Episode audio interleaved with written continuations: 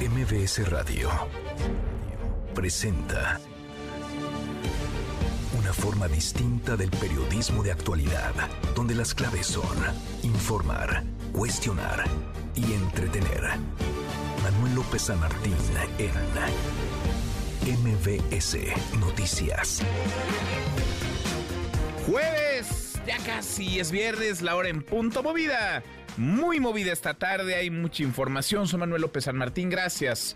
Muchas gracias que ya nos acompaña. Acaban de estar como todos los días, como todas las tardes, eh, todas las voces. Lo que el viento a Juárez, eh, dice el presidente López Obrador, que le hizo el reportaje publicado en el que se vincula su campaña presidencial de 2006 con el narcotráfico, donde se acusa que habría recibido financiamiento del eh, cártel de Sinaloa. Vamos a estar platicando del tema a propósito del presidente Xochil Gálvez.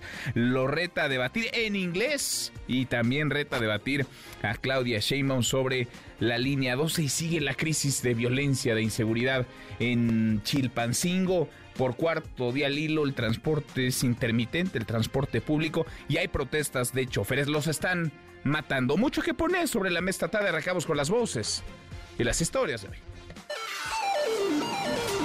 Las voces de hoy. Andrés Manuel López Obrador, presidente de México. Lo que nosotros estamos proponiendo es que se regularice la situación de los migrantes que llevan más de cinco años viviendo, trabajando en Estados Unidos. El partido que ofrezca eso debe tener el apoyo. Xochitl Gálvez, precandidata presidencial del PRI-PAN-PRD. Pues como el candidato es el presidente, pues me encantaría tener un debate con él en inglés y con la corcholata, pues quizá podríamos debatir de la caída de la línea 12 del metro. Transportistas en Chilpancingo. Tenemos miedo, pero tenemos que salir a manifestarnos por amor a Chilpancingo. Y aunque seamos pocos, tenemos que hacer un recorrido, compañero. Lo tenemos que hacer. Sebastián Ramírez, líder de Morena en la Ciudad de México. Esto de inventar la intervención rusa, que la verdad es un ridículo. O sea, yo a Santiago Guaidó le digo que no tiene miedo al ridículo. Son las voces de quienes hacen la noticia, los temas que están sobre la mesa y estas las imperdibles de jueves, jueves 8 de febrero, ya casi es viernes. Vamos con la información. Presidente López Obrador aseguró que el reportaje del periodista Tim Golden, en donde se vincula, en donde se relaciona su campaña presidencial, la de 2006, con el narcotráfico, por haber recibido supuestamente dinero del cártel de Sinaloa, le hizo lo que el viento a Juárez. Escuche. Aquí nadie se molesta, no debemos enojarnos y no limitar la libertad de expresión. Lo que ya no se puede es hacer una denuncia sin prueba, porque pues eso nos permite ejercer nuestro derecho de réplica. Entonces, cuando se lanzan este periodista famoso, ¿no? Mentiroso, calumniador, que tiene hasta dos premios internacionales, se lanza, ¿no? Con un reportaje sin pruebas, nada más, de pura casualidad, en estos momentos. ¿Y qué nos hizo? Lo que el viento a Juárez. Lo que el viento a Juárez, dice el presidente. A propósito, expresó, ya lo ha dicho varias veces, me dejo de llamar Andrés Manuel si no es verdad que los mexicanos están muy contentos con su gobierno. De nuevo, la voz del presidente esta mañana. Siempre nos han apoyado. La gente está muy contenta. Allí no. En todos lados, en todos lados. Me dejo de llamar Andrés Manuel, si no es así me dejo de llamar Andrés Manuel, lo ha dicho en infinidad de ocasiones, la gente está muy contenta en todos lados, es lo que el presidente López Obrador cree, lo que el presidente López Obrador percibe o lo que el presidente López Obrador desea. Siguen las intercampañas, este periodo rarísimo que va entre las precampañas que ya concluyeron y las campañas que arrancarán formalmente el primero de marzo. Xochil Gálvez retó al presidente López Obrador a debatir, reaccionó a las burlas del presidente por su pronunciación en inglés. Pues como el candidato es el presidente, pues me encantaría tener un debate con él en inglés. Y con la corcholata, pues quizá podríamos debatir de la caída de la línea 12 del metro. Un debate entre ingenieras y analizar a fondo el informe de la consultora DNB, la famosa consultora que se ocultó el informe por más de medio año, donde se analizan las causas raíz de por qué se cayó la línea 12 del metro. ¿Te imaginan un debate en inglés entre el presidente López Obrador y Xochitl Gálvez? Sería, por decirlo menos, entretenidísimo. Ya aprovechando viajes, Xochitl Gálvez reta también a Claudia Sheinbaum a debatir sobre la línea 12 a propósito de Sheinbaum, candidata de Morena, PT y Partido Verde, agradeció ayer al Partido del Trabajo por haberla designado ya formalmente su candidata a la presidencia. Jorge Álvarez Maínez, el candidato de Movimiento Ciudadano, dijo que el próximo 2 de junio van a jubilar a la vieja política en Nuevo León, Sonora y en todo México. Ellos se siguen asumiendo como nuevos y como diferentes cuando en realidad, pues no, en Movimiento Ciudadano no lo son. La violencia imparable. Rodrigo Reyes, secretario general de gobierno de Zacatecas, confirmó ayer la muerte de tres personas, entre ellas Cecilio Murillo, hermano del alcalde de Sombrerete, fue víctima de un tiroteo junto a otra persona. En otro evento, Juan Pérez, cuñado de Ricardo Monreal, también fue asesinado, lo mataron a balazos. En Jalisco, dos policías municipales murieron luego de ser emboscados por integrantes del cártel Jalisco Nueva Generación. Y en Guerrero la cosa pues la cosa descompuesta, la violencia también persiste contra el transporte en Chilpancingo. Dos taxis fueron incendiados durante la noche del miércoles madrugada de este jueves en incidentes distintos como resultado por cuarto de al hilo. Los servicios de transporte y las clases están suspendidas en la capital de Guerrero. La capital de un estado de la República. Está a 300 kilómetros de la Ciudad de México y parece que no hay autoridad y que no hay gobierno. Está a dos horas y media en automóvil. No puede la autoridad, el Estado de Derecho hacerse valer, hacerse presente. No hay ley, no hay gobierno. ¿Quién manda en Chilpancingo? Insisto, la capital de un estado de la República, a 300 kilómetros de la Ciudad de México, a dos horas y media en automóvil. Es la ausencia, la ausencia del más mínimo Estado de Derecho. No hay escuelas, no hay clases, no hay transporte público. En estos momentos, choferes marchan para exigir al gobierno estatal garantizarles seguridad y reanudar, poder reanudar el servicio. La Agencia Nacional de Aduanas de México suspendió operaciones en el área de carga del Puente Internacional 3 de Comercio Mundial Nuevo Laredo por fallas en el sistema. Aclaró que esta disposición no aplica para el área de turismo. Ojo, se calcula que por este cruce fronterizo entre México y Estados Unidos se registra cerca del 40% del total de la actividad de comercio internacional de nuestro país y la inflación en México se mantiene al alza en enero, se ubica en 4.88%, arañando ya el 5%, eh, con esto el índice nacional de precios al consumidor y la tres meses consecutivos en ascenso después de haber alcanzado su menor nivel en febrero de 2021, de acuerdo con INEGI. Y la crisis, la crisis por falta de agua sigue en el Valle de México. Hoy en Tláhuac se realizan bloqueos por desabasto. Esto aunado a las quejas de vecinos de diversas alcaldías que han reportado recibir poca o ninguna gota de agua durante semanas. Incluso están pidiendo pipas a las autoridades, pero no, tampoco hay una respuesta eh, favorable de las más de 2.000 colonias que hay en la capital del país. Cerca de 900 están sufriendo desabasto de agua. El ejército de Vladimir Putin acumula tropas cerca de la ciudad clave de Advinka. Esta acción se debe a la escasez de personal del ejército ucraniano. También se reporta que 12 misiles eh, ucranianos fueron derribados sobre la región rusa de Belgorod. Por otro lado, el presidente Volodymyr Zelensky destituyó al jefe del ejército de Ucrania. Bueno, y le decía a propósito de temas económicos, le decía la inflación creciendo, acercándose al 5%, arañando el 5%. La Junta de Gobierno de Banco de México ha decidido mantener la tasa de referencia, no la mueve, la deja en 11.25%. Más de temas internacionales, la Corte, la Suprema Corte de Estados Unidos escuchará este jueves los argumentos sobre si Donald Trump puede o no volver a ocupar el cargo de presidente. Donald Trump que está volando en las encuestas que trae en la bolsa la candidatura republicana a la presidencia, esto tras el intento de insurrección, el ataque al Capitolio en 2021. Y en las buenas, porque como cada tarde, claro que tendremos buenas noticias, querido Memo Guillermo Guerrero, ¿cómo estás? Mi querido Manuel, estoy muy bien, estoy entrenando. Estoy ¿Ah, entrenando fuerte y duro. ¿Para qué? ¿Vas a ir a los Juegos Olímpicos? No, no, no, no, pero viene el besotón del 14 de ah, febrero. entonces... te va una. Estoy buscando a ver quién, quiere ir conmigo a la ¿Tienes un calendario de ese tipo de fechas? sí, los voy a De las bodas eh, colectivas, de las de verdad y las de mentira. La cierro en un circulito, pero ahora el besotón. El besotón. El besotón. A ver quién aguanta el beso más largo en la Gustavo Amadero. Ajá. Este, creo que hay varios ah, es una competencia a ver quién resiste más. Sí, a ver quién quiere ir conmigo. A ver, ahorita busco a alguien. Bueno, ahí entrenamos. fuera tan fácil. La para entrenar, ¿no? En equipo. Para entrenar, sí, sí, bueno, está bien. Está bien, ahora lo platicamos. Gracias, Memo. Gracias, Manuel. Guillermo Guerrero, querido Memo Schutz, ¿qué traes hoy en Deportes? Buenas tardes, ¿cómo te va?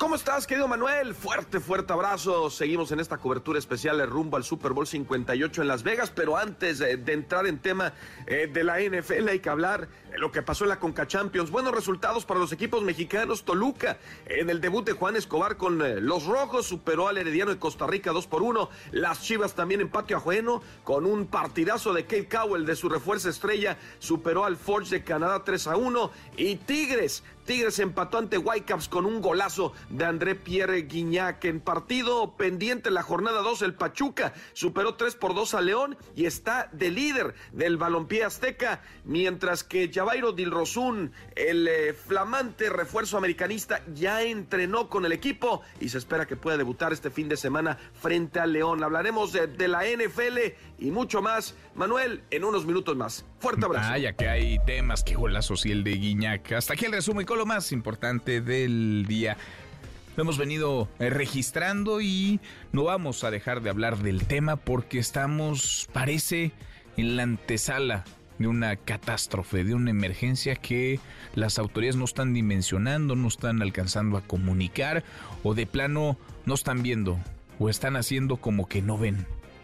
La crisis por falta de agua en el Valle de México es una realidad. El Cutzamala está en sus niveles más bajos en la historia. Nunca para un 8 de febrero había estado el Cutzamala en un nivel más bajo como lo está hoy. Falta mucho todavía para la temporada de lluvias y el agua escasea. Y por si fuera poco, hay escasez. Y la que llega se va en fugas, se desperdicia en fugas que no son atendidas con la celeridad. Hay protestas también y con toda razón de vecinos en prácticamente todas las alcaldías de la ciudad que están pidiendo agua. Y hay un negocio también muy lucrativo, un mercado negro de venta de pipas. Así que es un cóctel perfecto, peligroso y perfecto que se va a cruzar con la elección de junio próximo. Estamos a cuatro meses, poquito menos de la elección. Y allá vamos, entre crisis, eh, desabasto de agua y la grilla. La contienda. De eso queremos platicar con ustedes esta tarde. La Ciudad de México está enfrentando una crisis en el suministro de agua sin precedentes. ¿A usted le está pegando?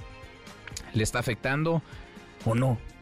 Sí, mucho, poco, Nada, opine arroba MBS Noticias, nuestro WhatsApp 5524 99125. Viene el teléfono en cabina 5166 1025. Ahora volvemos al tema. Vamos a platicar de datos ilustrativos, relevantes y muy preocupantes sobre la realidad de la crisis por falta de agua en el Valle de México. Antes sigue el presidente López Obrador analizando, desmenuzando sus iniciativas. Presentó el pasado lunes 5 de febrero un paquetazo, 20 iniciativas, 18 de ellas tocarían a la Constitución. Rocío Méndez, parte de la mañanera. Rocío, ¿cómo te va? Muy buenas tardes. Buenas tardes, Manuel. El día de hoy se dio todo lo relacionado con la propuesta de reforma a los programas de bienestar. Escuchamos al presidente Andrés Manuel López Obrador. Los programas de bienestar van a quedar en la Constitución como derechos constitucionales. Se van a elevar estos programas a rango constitucional. De modo que esté quien esté en el gobierno, se tienen que seguir financiando del presupuesto público las pensiones a adultos mayores, las pensiones a personas con discapacidad, las becas para estudiantes de familias de escasos recursos económicos y también el programa Jóvenes Construyendo el Futuro. Sobre ello hablaron a profundidad los titulares de Bienestar, Trabajo y Becas, es decir, Ariadna Montiel, el señor Marat Bolaños y finalmente Abraham Vázquez Piseño. La propuesta de la reforma constitucional a lo que ya sucede con esta pensión, que los adultos mayores tengan garantizado su derecho a partir de los 65 años. Se homologa para todas las personas con discapacidad permanente entre los 0 y los 64 años de edad. Y también se establece el derecho a la rehabilitación. Con la implementación del programa Jóvenes Construyendo el Futuro, se han invertido ya 115 mil millones de pesos para poder interrumpir este círculo vicioso de dejar a los jóvenes a su suerte, lo cual generaba dinámicas nocivas. Resulta imprescindible que el programa se convierta en un derecho. Cuando se decide beneficiar con una beca educativa a los estudiantes comienza a disminuir el abandono escolar. Este incremento presupuestal que ya se lleva a cabo el día de hoy se reafirma con la reforma constitucional.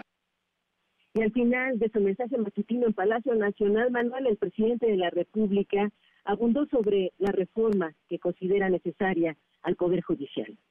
El Poder Judicial se le entregó a el Partido Acción Nacional. Empezaron las negociaciones cuando Salinas, como es el maiceo de los últimos tiempos, pues sueldos elevadísimos, 700 mil pesos mensuales para un ministro del Poder Judicial y de estos órganos autónomos que crearon con ese mismo propósito, era pagarles bien para que actuaran como vasallos obedeciendo y callando. Compra de lealtades, compra de conciencia. Se pudrió el Poder Judicial. El problema de fondo se agarra a un delincuente y por dinero se le deja libre. ¿Cómo resolvemos eso? Pues con la participación de la gente. Es el mejor método, el método democrático para limpiar lo putrefacto.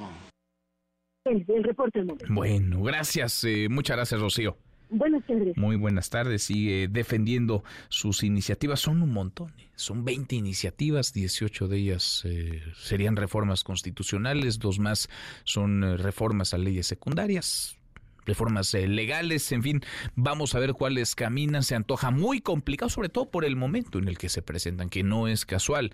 El presidente con toda intención pone la agenda o trata de ponerla eh, cuando estamos a cuatro meses, poquito menos de la elección, a ver si en la oposición se la compran Claudia Sheinbaum ya dijo que sí, que hará suyas, que hará propias estas eh, iniciativas. Buena medida, pues ya le escribieron la plataforma de campaña. Alberto Zamora, Xochil Gálvez regresaron estas conferencias de la verdad y regresó Xochil Gálvez de su gira por los Estados Unidos. Alberto, buenas tardes, ¿cómo estás? ¿Qué tal, Manuel? Muy buenas tardes. Así es, pues ya regresaron estas mañanetas y bueno, ella al expresar su disposición para apoyar las reformas del presidente que sean benéficas para el país.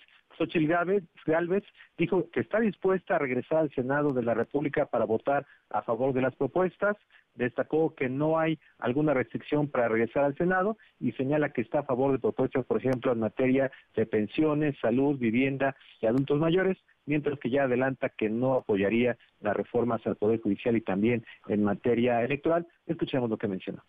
Pues sí, el presidente quiere mandar las, las que son buenas, yo se las voto. Lo que sea bueno para el país, yo se lo voto. Es lo que quiero decir. Porque le voté la reforma constitucional para que la pensión de adultos mayores estuviera en la Constitución. Ahí está Maines, me supongo que se puede estar ahí hasta 90 días antes, ¿no? O sea, mi mensaje es que en lo que sea bueno para México, lo vamos a acompañar. En nosotros no va a encontrar a una oposición que le apueste al fracaso de México. Lo que yo digo es porque no lo hizo. Y bueno, ante las burlas que ha recibido por un mensaje que dio en inglés durante su gira por Estados Unidos, Xochitl Gálvez dijo que acepta la propuesta del presidente Andrés Manuel López Obrador para que haya un debate en este idioma y bueno, señala que tiene que ser con el primer mandatario y no con Claudia Sheinbaum porque dice que López Obrador es el candidato de Morena. Escuchemos. Pues como el candidato es el presidente, pues me encantaría tener un debate con él en inglés. Y con la corcholata, pues quizá podríamos debatir de la caída de la línea 12 del metro. Un debate entre ingenieras y, analizar a fondo el informe de la consultora DNB, la famosa consultora que se ocultó el informe por más de medio año, donde se analizan las causas raíz de por qué se cayó la línea 12 del metro. Creo que ese debate quedó pendiente, simplemente lo evadió. Y bueno, también criticó en otro tema eh, que el Tribunal Electoral haya desechado la queja por el presunto desvío de recursos de las liquidaciones de los extrabajadores de Notimex para la campaña de Claudia Sheinbaum. Reveló que su equipo ya fue notificado que se desechó la queja que ella misma interpuso, pero adelanta que va a presentar, que va a presentar también pruebas suplementarias para reforzar su denuncia y comentarte finalmente que alista también una gira por España, anuncia que los días domingo y lunes estará en España donde va a desarrollar una serie de actividades, de acuerdo con Ildefonso Guajardo, quien forma parte de su equipo, estará con grupos empresariales, funcionarios de gobierno e integrantes de la oposición en ese país, además con mexicanos que radican en Europa. Manuel, el reporte. Gira Express entonces por España, Alberto. Así es, una gira express, va a estar eh, 36 horas, dice que tenía también pensado visitar otros países, pero que por las cuestiones de tiempo finalmente solamente estará en España. Mm, bueno, ya fue a Estados Unidos, irá ahora a España, irá a Europa, Xochil Galvez. Gracias Alberto, muchas gracias. Gracias, buenas tardes. Muy buenas tardes. A ver qué le contesta el presidente López Obrador. Evidentemente no va a aceptar un debate con Xochil Gálvez, menos si el debate es en inglés, pero está el reto ahí. Xochil Gálvez retando al presidente. Dice, él es el candidato. Debate, debatir con él sería entonces lógico y deseable un debate entre el presidente y la candidata de la alianza PAN-PRI-PRD y un debate también propone con Claudia Sheinbaum sobre la línea 12. A propósito de Sheinbaum, Adrián Jiménez. Adrián, muy buenas tardes, ¿cómo te va? ¿Qué tal? Buenas tardes, Manuel Auditorio. Pues la candidata presidencial de Morena, el PT y el Partido Verde Ecologista, Claudia Sheinbaum, aseguró que la oposición continuará con la campaña sucia contra la llamada 4T luego de que se difundieran medios y redes sociales el presunto financiamiento del narco a la campaña del presidente Andrés Manuel López Obrador. En una transmisión en vivo en sus redes sociales, la ex jefa de gobierno expresó su respaldo al jefe del Ejecutivo Federal al señalar que esa noticia es falsa y que uno de los reporteros reconoció que no había sustento suficiente y que incluso la propia DEA hizo lo mismo. En este sentido, Claudia Sheinbaum pidió a sus simpatizantes estar atentos frente a las noticias falsas. Vamos a escucharla. Nada más decirles, hay que estar con los ojos bien abiertos, los oídos bien abiertos, porque lo hemos platicado aquí en el podcast, lo que significan las noticias falsas, las fake news, y cómo van construyendo este esquema, que hay que estar muy atentos porque van a seguir, repito de nuevo, como ellos son el no, nosotros somos no a la corrupción, no a los privilegios, no a la discriminación, no al racismo, al clasismo. Por el otro lado es pura crítica, crítica bueno, allá. Cada quien, como digo, cosecha lo que siembra. Sheinbaum Pardo agregó que si se quiere hablar de un gobierno vinculado con el narcotráfico es el del expresidente Felipe Calderón, que dijo ya es múltiplemente conocido y probado. Este día retoma Claudia Sheinbaum su gira en el interior del país, en Pachuca, con reuniones privadas por el periodo de intercampaña.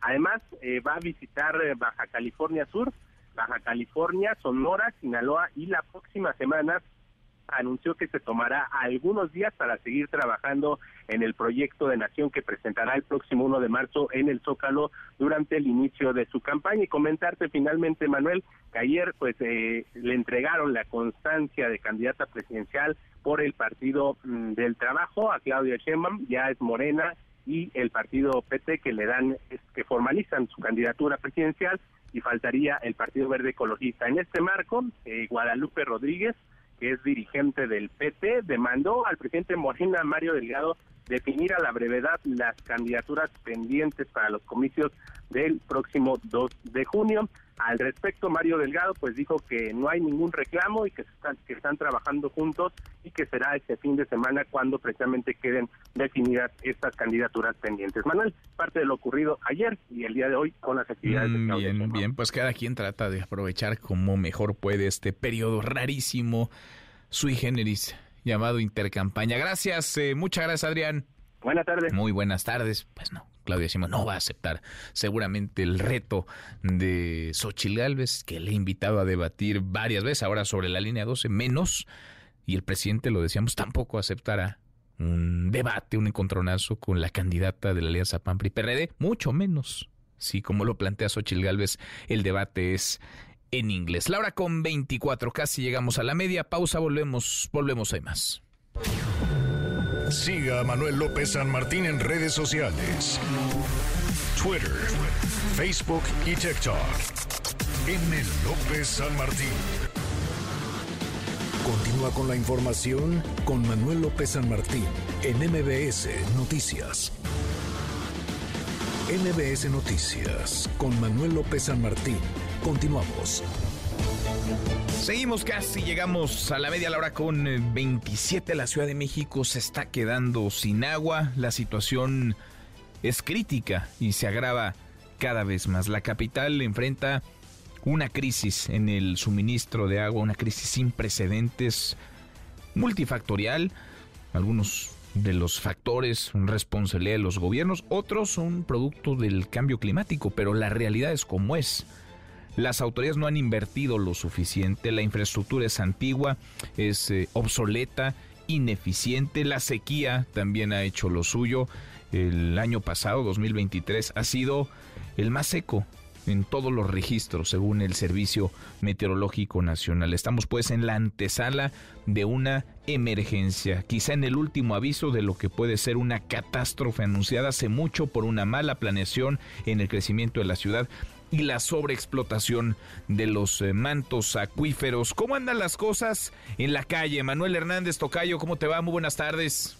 Tocayo, excelente tarde para ti, para todo el auditorio y salimos justamente a recorrer las diversas alcaldías de la capital del país para ver cómo van con el tema del el agua. Lamentablemente, la gran mayoría pues no tiene eh, el suministro de líquido, tampoco tiene eh, la llegada de pipas por parte de las alcaldías, lo cual los hace gastar en una pipa eh, privada las cuales van eh, prácticamente de los 1.800 a los 2.500 pesos, dependiendo obviamente del el lugar. Eh, les llega el agua muy, muy poco. Escuchemos lo que nos comentaron. Bueno, ahorita la Gustavo Madero está careciendo de agua, no hay absolutamente ni una gota. Eh, por las mañanas hay un poco, pero ya durante el día nada. Sí, el agua ha estado fallando mucho aquí en Azcapotzalco. Hay veces que cae poquita agua y hay otras que de plano nada y cuando llega a caer eh, es en la mañana y ya un poco en la noche. Pues nada, con la novedad de que no tenemos agua, llevamos varios días, estamos solicitando pipas del gobierno, pero tampoco llegan. Tenemos escasez de agua con varios vecinos, ya estamos como que preocupados por la situación porque no nos cae ni en la noche de esta situación y la falta de lluvia hasta el momento, ninguna autoridad ha determinado un estado de emergencia justamente por los niveles que están bajando del sistema Cutzamala. De acuerdo con datos de la UNAM, la gran mayoría del agua que se consume en la capital del país se está extrayendo de los pozos subterráneos los cuales no se pueden recargar debido justamente a que, bueno, ya no tenemos eh, el terreno, por así decirlo, eh, que pueda absorber el líquido y ya con el concreto pues no se puede tener este ciclo del agua. También destacar que de acuerdo con diversos investigadores, al menos el 40% del agua que llega a la capital del país se desperdicia en fugas sin que hasta el momento se esté tratando esa situación o se invierta justamente en una nueva red hídrica. Tocayo, es la información que yo le tengo al auditorio. Gracias, Tocayo, muchas gracias. Excelente. Muy buenas tardes, es Manuel Hernández. Los años secos se acumulan 2021, 2022, 2023. Ha llovido en el país, no solamente es el Valle de México, en el país la mitad de lo que solía llover. Pero en el Valle de México las presas pues están en niveles críticos, históricos, no vistos nunca para un febrero, un inicio de febrero. Eh, debían cerrar, por ejemplo, debían cerrar el año al 80% de su capacidad. Lo hicieron apenas por encima del 38% y estamos apenas en el arranque del estiaje. Las presas están a la mitad de su capacidad.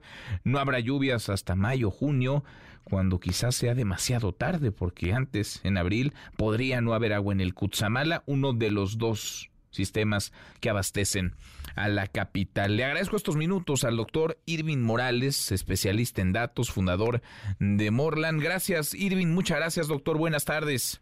¿Qué tal? Buenas tardes. Gracias por platicar con nosotros. Eh, hiciste un trabajo escrupuloso eh, de investigación académico para revisar cómo anda más allá de los discursos la realidad en las colonias de la Ciudad de México. Doctor, ¿con qué te encontraste? Sí, bueno, eh, miramos una base de datos que puso a disposición el, el, gobierno de la Ciudad de México.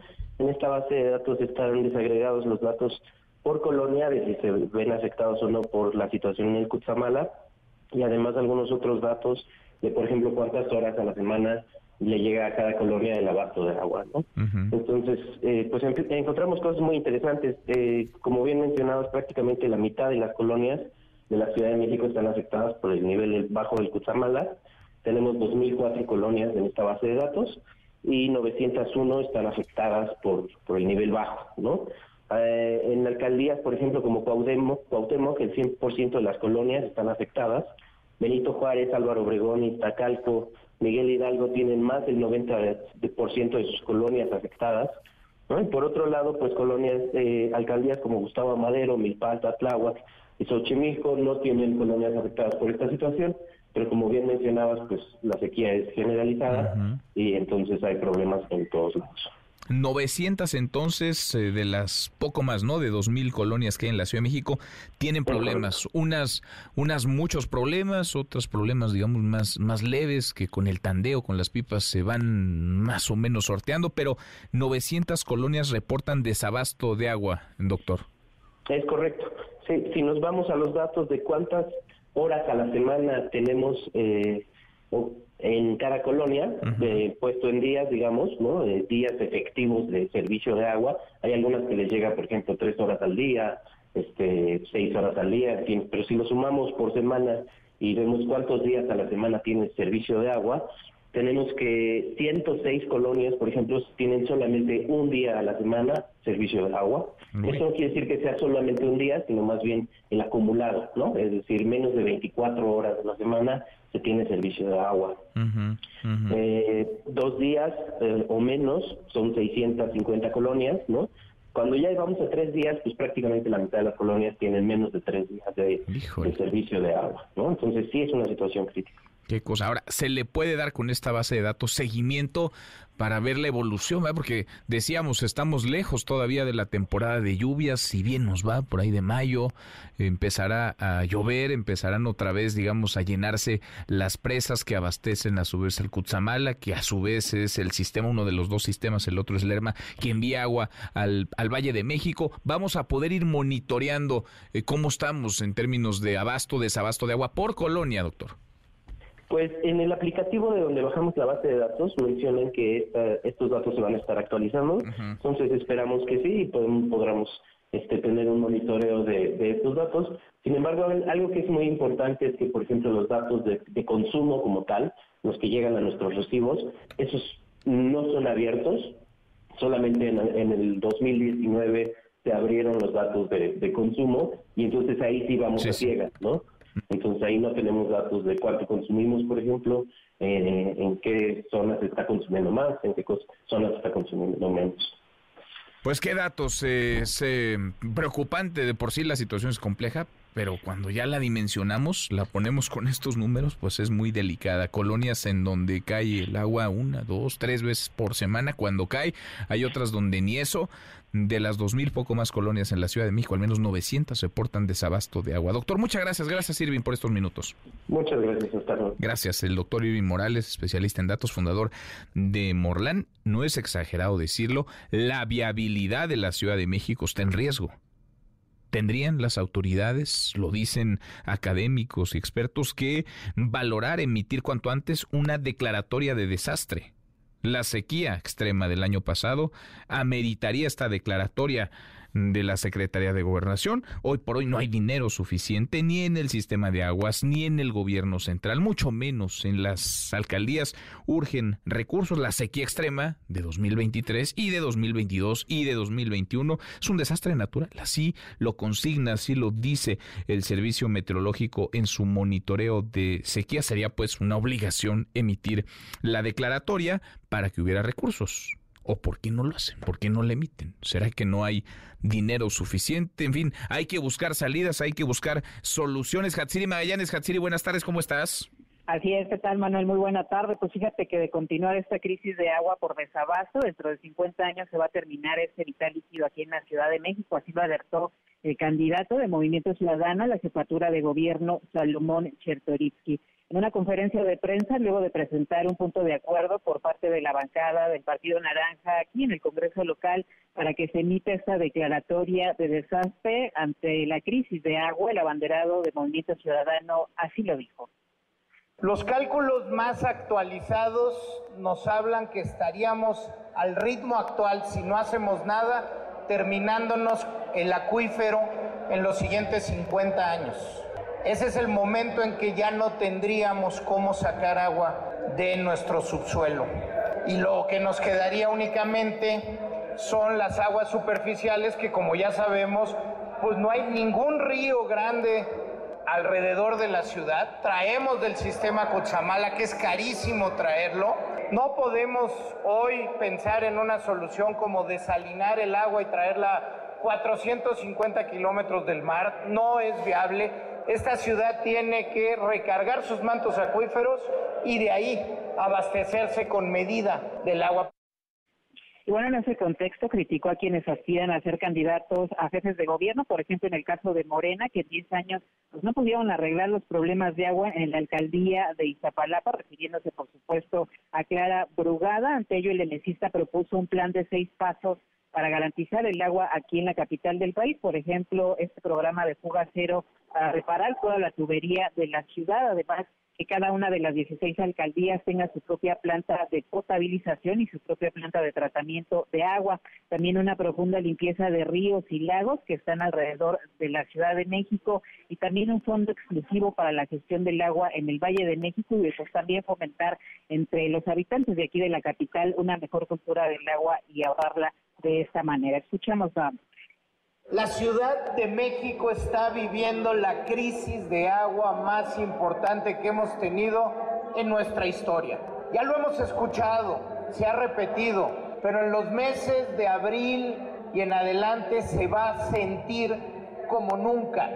En Iztapalapa no es raro un hogar que no tenga agua corriente todos los días. En Cuauhtémoc hay casas que hasta el día de hoy no están conectados al sistema de agua de la ciudad y a pesar de ello les llegan los recibos.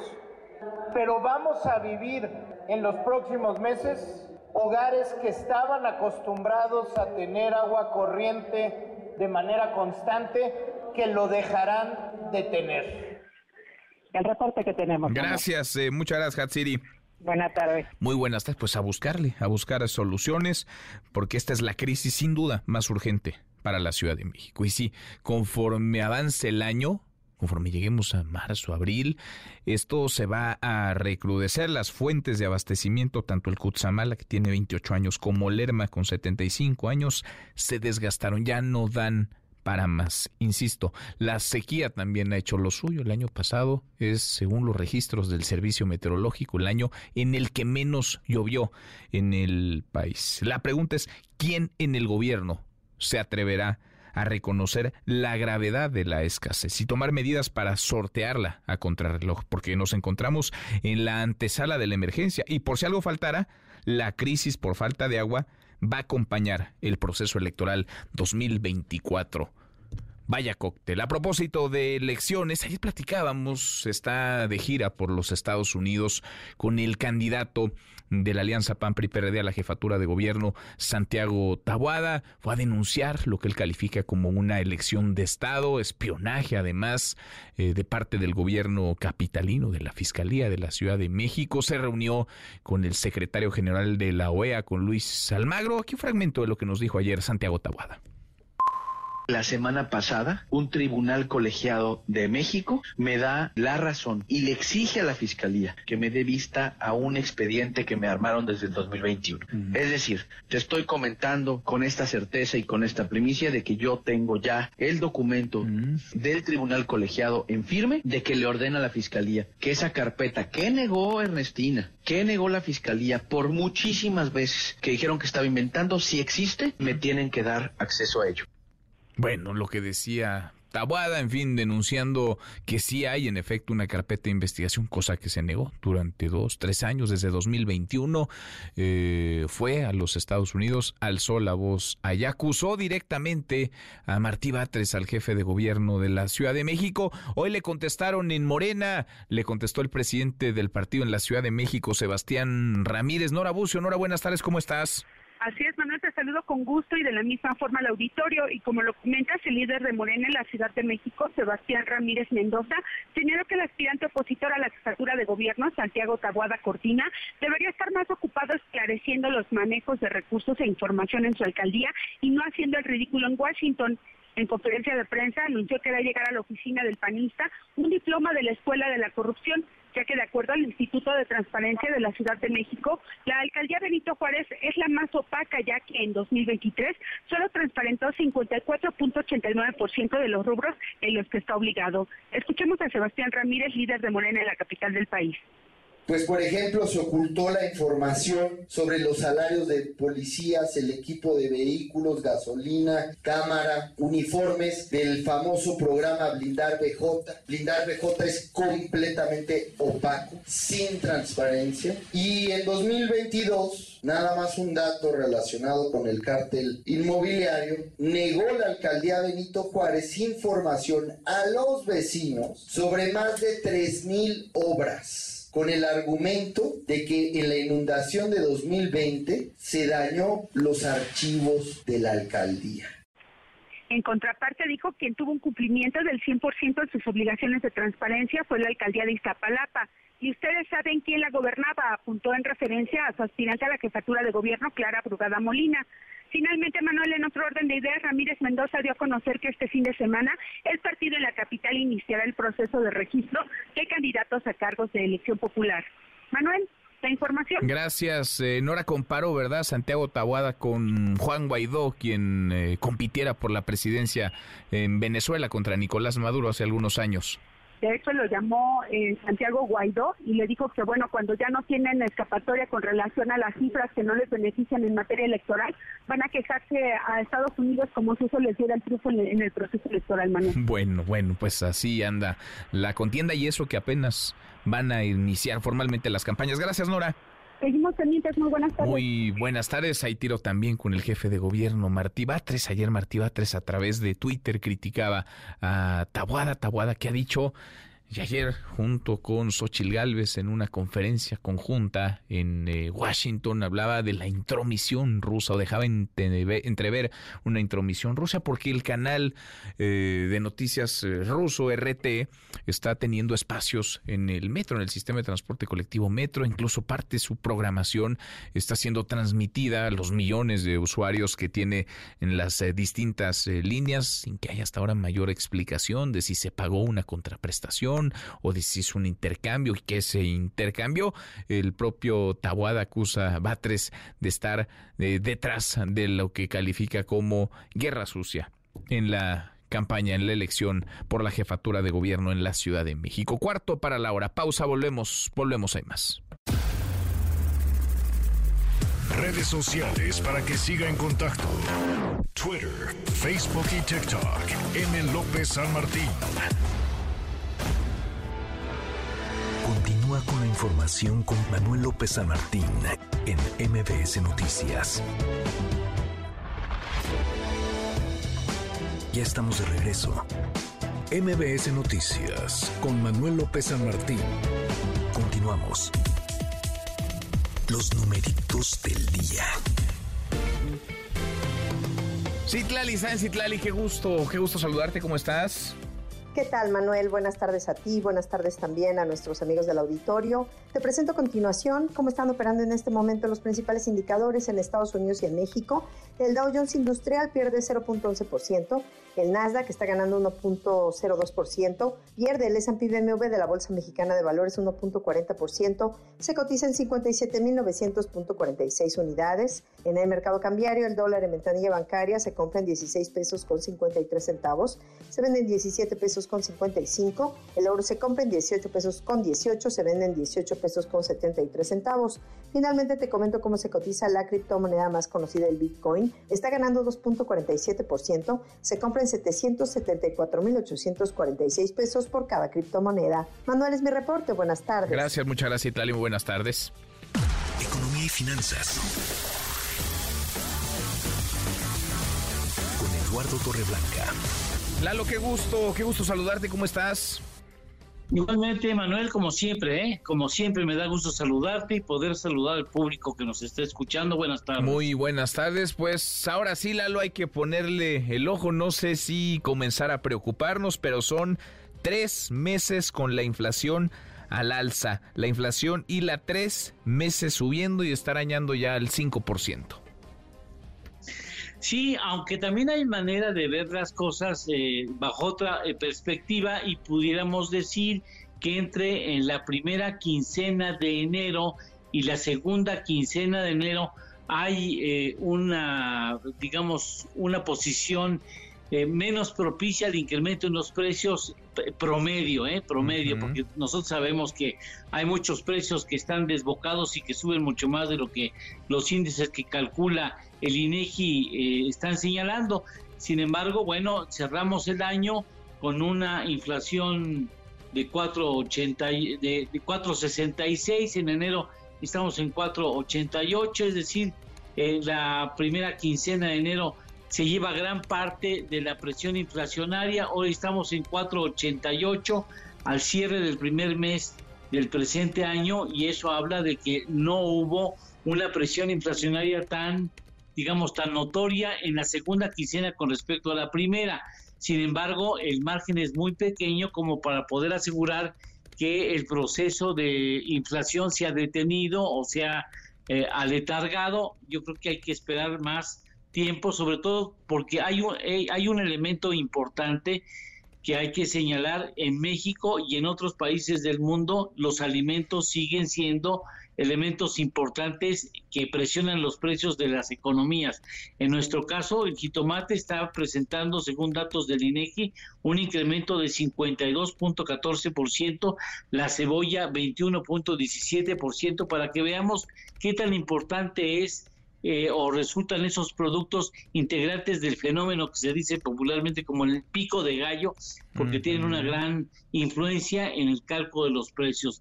Me parece que eh, hay que tomar en cuenta siempre que en este año va a haber una producción mucho más lenta, mucho menor de alimentos en nuestro país, de que la, eh, la, la carestía puede verse influida y aumentada por las altas temperaturas, el cambio de los climas que hará que las sequías eh, retrasen la producción abundante de alimentos que requiere eh, la población y eso pudiera reflejarse también en aumentos en los precios. Ya veremos, por lo pronto sí va a ser un, un año difícil en cuanto a inflación se refiere y el Banco de México esperará a que haya tendencias mucho más claras como para poder pensar en una reducción en las tasas de interés para eso falta tiempo. Sin duda, sin duda, Lalo. Bueno, pues así andan las cosas, nos tranquilizas un poco, aunque no hay que perder la vista, no hay que quitar el reflector de la inflación. ¿Postre? ¿Tenemos postre?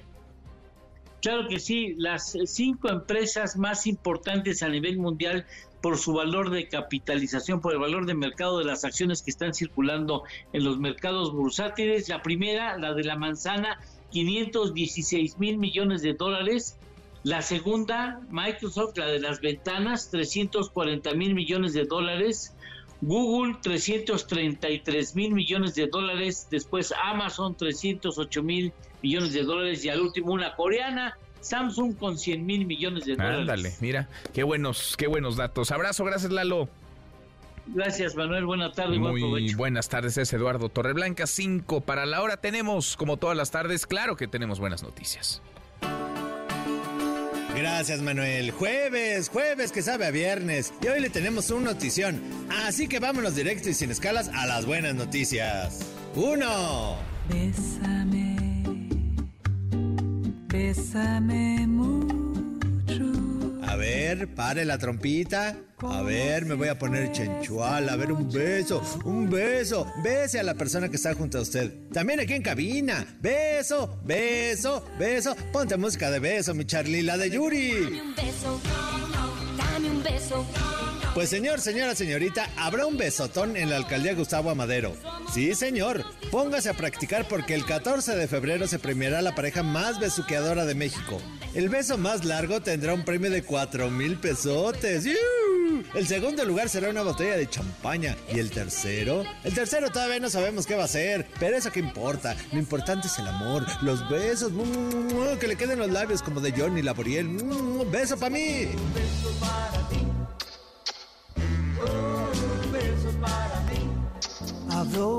Your eyes? Is that your smile? Dos. Y ya que hablamos de amor y de amistad, también habrá un paseo nocturno en la ciudad para que se ponga cachichurris, para que le meta enjundia al amor.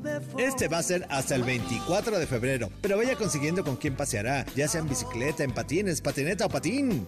La ruta será por reforma, de Chapultepec al Caballito. Vaya usted, invita a su crush, en una de esas se le hace. Qué bonito es el amor. Ponte música de amor, mi Charlie de Los Ángeles Azules. Amor, amor, amor.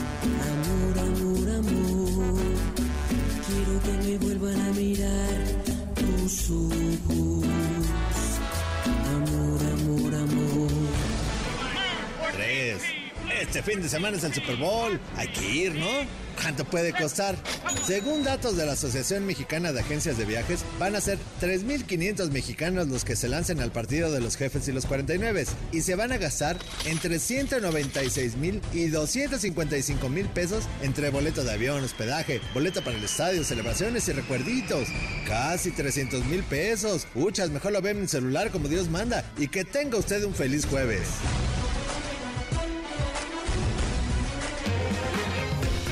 Mi querido Memo Guillermo Guerrero, ¿cómo estás? Muy bien, mi querido Manuel. ¿Contento?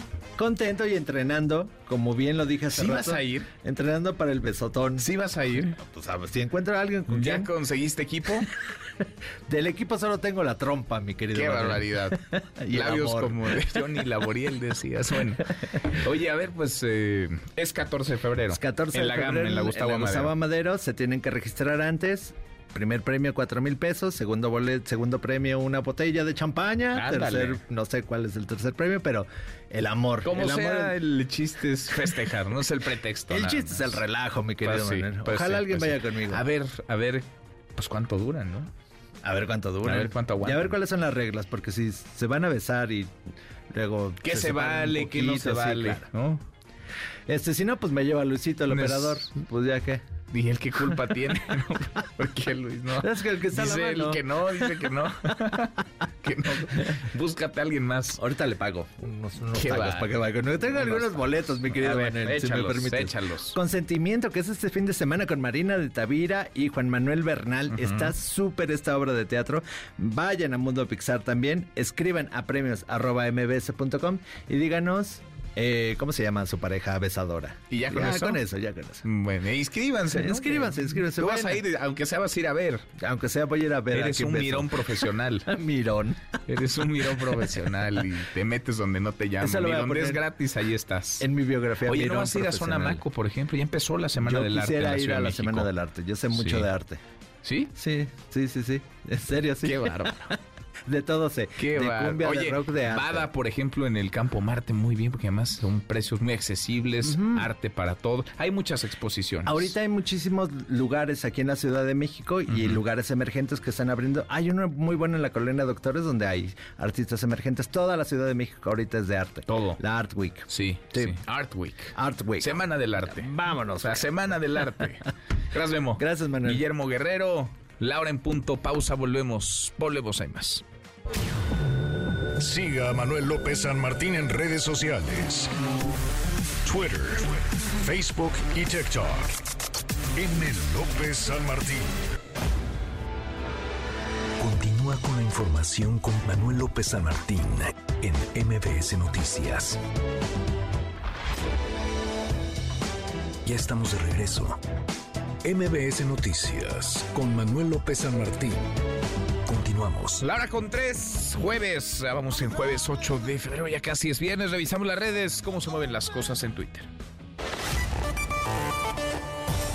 Caemos en las redes. En Guerrero, el desgobierno sigue, la ausencia de ley, la ausencia de autoridad que se agudiza en Chilpancingo, la capital, una ciudad que está a 300 kilómetros mm, de la capital del país, de la Ciudad de México, a la que por carretera uno podría llegar dos horas y media, está totalmente abandonada. En lo que va de la semana no ha habido clases, las escuelas están cerradas porque el transporte público medio funciona y medio funciona porque los choferes tienen miedo. No solamente los choferes de autobuses, de urbans, también los de taxis, porque los están matando, porque las extorsiones, porque la delincuencia se ha ensañado con ellos. Es la derrota del Estado. Fernando Polanco, Fernando, buenas tardes, ¿cómo estás? Don Manuel, con el gusto de saludarte a ti y al auditorio, eh, comentarte que esta mañana algunos choferes del transporte público urbano en Chilpancingo reactivaron el servicio, esto después de tres días consecutivos de inactividad por ataques y hechos de violencia. A las 7 de la mañana, el secretario de Seguridad Pública de Guerrero, Rolando Solano Rivera, informó el despliegue de 520 elementos de la Policía Estatal, Guardia Nacional y del Ejército para garantizar la libertad de tránsito. Informó que informó la reactivación del 20% del transporte público a partir de esta mañana, el cual dijo se normalizaría durante el transcurso del día. Hasta el momento, algunos taxis y urbans ya circulan en esta ciudad. Vamos a escucharlo. Iniciamos de acuerdo a, los convenios y los acuerdos que se llevan a cabo con los líderes de transportistas. Hoy iniciamos con un 20% a las 7 de la mañana, mismo que se vaya incrementando durante el transcurso del día hasta llegar al 100% de acuerdo a las condiciones que los propios taxistas, los propios choferes de las rutas vayan observando y que sientan esa eh, seguridad que les permita realizar su trabajo. Ahí lo tienes. Además, la Secretaría de la Defensa Nacional informó el despliegue y el arribo de 11 bases de operaciones a Chilpancingo, de las cuales 8 pertenecen al Ejército y 3 a la Guardia Nacional. Pero los ataques contra unidades del transporte no han cesado. Personas desconocidas incendiaron esta madrugada el vehículo taxi número 167 que se encontraba estacionado en el fraccionamiento Jardines de Cinia, al sur de esta ciudad. En ese contexto, al menos medio centenar de choferes del transporte marcharon por la autopista del Sol México-Acapulco para exigirle a los gobiernos garantías de seguridad para reactivar precisamente este servicio. Escuchemos. Los alumnos no pueden ir a las escuelas, las amas de casa no pueden ir a comprar sus víveres de la semana, los trabajadores no podemos llegar a nuestros lugares porque no hay transporte y todo esto perjudica a a la sociedad. Necesitamos que haya seguridad y justicia para los compañeros que han sido masacrados con las unidades quemadas. Ya basta que el gobierno federal, estatal y municipal haga algo por la seguridad de Chilpancingo. Ciudadanos, les hacemos el llamado para que se unan. Todos tenemos miedo, pero tenemos que hacerlo. Así es que, gobierno, seguridad, seguridad. Ahí lo tienes. Los líderes transportistas se encuentran en estos momentos en una reunión con autoridades estatales en la sede del Poder Ejecutivo, encabezadas por el secretario general de Gobierno, Ludwig Marcial Reynoso Núñez. Comentarte, Manuel, que las clases en las escuelas públicas de todos los niveles educativos aún permanecen suspendidas y solo algunas escuelas privadas están laborando con normalidad. Mi reporte, Manuel. Pues qué cosa, qué cosa, y la demanda parece más que legítima, es justa, es la principal, quizá la única obligación del Estado mexicano, brindar seguridad a sus ciudadanos. Gracias, eh, muchas gracias Fernando. Manuel, muchas gracias. Muy buenas tardes. Si es guerrero, pero para donde usted voltee, también es Zacatecas. Vaya jornada violenta la que se ha vivido en las últimas horas allá. Mario Padilla, Mario, buenas tardes, ¿cómo estás? ¿Qué tal, Manuel? Buenas tardes y buenas tardes, auditorio. Pues sí, ha sido, viejo, un día complicado en el tema de seguridad aquí en Zacatecas. Y esto incluso lo reconoció el secretario general de Gobierno, Rodrigo Reyes Bufuerza. No solo fue acribillado un cuñado del senador Ricardo Monreal, también dos empresarios y un ganadero de sombrerete. Uno de los empresarios era hermano del presidente municipal de aquella demarcación. En redes sociales, Rodrigo Reyes aseguró que van a continuar el esfuerzo del Estado por pacificar y que no darán un paso atrás en eso. Usted decía que la mañana del miércoles asesinaron al director de Desarrollo Social de la Presidencia Municipal de Fresnillo, Juan Pérez Guardado. Dirigía labores de limpieza en la colonia industrial sobre la antigua carretera panamericana. Hasta ese sitio, dos hombres que iban en una motocicleta llegaron y abrieron fuego contra él, también cuñado del senador Ricardo Moreno Ávila. Es el segundo funcionario de ese ayuntamiento muerto en una agresión. 2022, en diciembre, atacaron y mataron al director, al entonces director del brazo, Arturo Luna. Fresnillo es el municipio del país con el que sus habitantes tienen la mayor percepción de inseguridad, y esto desde hace al menos tres trimestres. Pero diez horas después de ese hecho ya Fresnillo, se informó del homicidio de Cecilio Murillo, Chilo, también como lo conocían, hermano del presidente municipal de Sombrerete, Manuel Alan Murillo Murillo. Cecilio Murillo era empresario gasolinero y acompañaba el ganadero José Medina Ordaz. Fueron encontrados muertos por impactos de bala en la carretera federal 49, a la altura de la colonia González Ortega. Cecilio Murillo fue candidato a presidente municipal y Sombrerete en dos ocasiones, en el 2013 por el PRI y en 2021 por el PAN. Compitió contra su hermano Alan, que triunfó, con quien públicamente tuvo constantes diferencias políticas. Y en el centro de Sombrerete fue asesinado José Olvera Fraga, dedicado a la compra y venta de frijol, propietario de camiones turísticos y de un hotel en Santo Domingo. Hoy, Manuel, debo decirte que el gobierno del Estado informó que entre hoy y mañana llegarán 800 militares más para fortalecer las acciones de seguridad. Y digo más porque la semana pasada fueron 660, 300 militares y 360 guardias nacionales que arribaron al Estado para ayudar en las acciones de pacificación, Manuel. Pues y así anda la cosa, desde un cuñado de Ricardo Monreal hasta empresarios, hermanos de alcaldes, en fin, nadie parece estar a salvo en eh, Zacatecas, que no es nuevo, no es nuevo el clima de violencia, pero se sigue eh, descomponiendo y continúa agravándose. Gracias Mario, muchas gracias.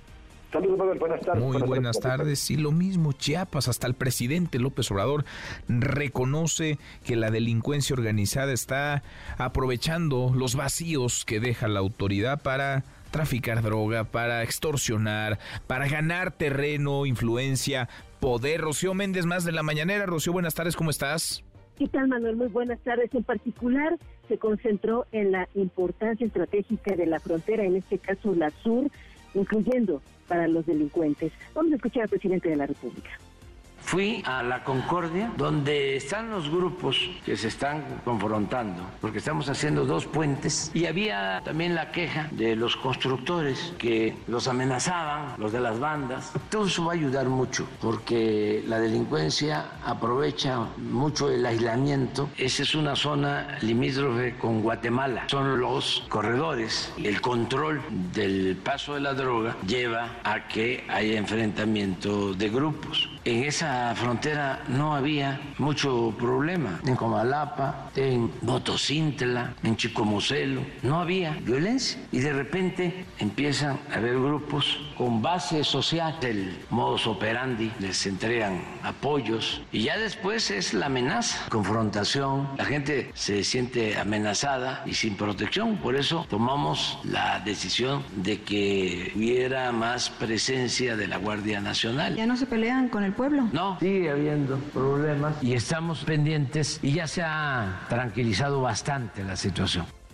El primer mandatario Manuel también habló del papel de las autoridades en Sonora, incluso en Veracruz, ante la escalada de la violencia.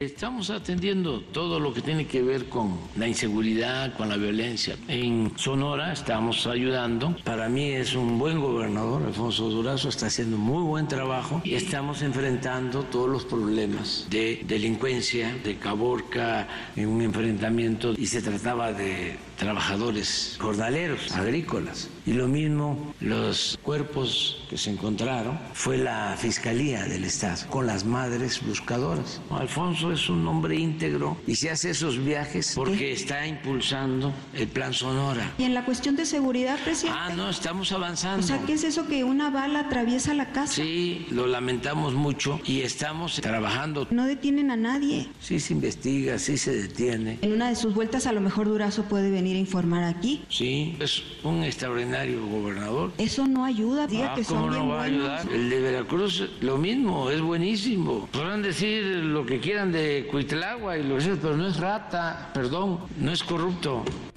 Manuel, el reporte momento. Qué cosa. Gracias, Rocío, muchas gracias. Buenas tardes. Pues eh, no es rata, no es corrupto, pero es un pésimo gobernador, Cuitlagua García, sino que le pregunten a los veracruzanos.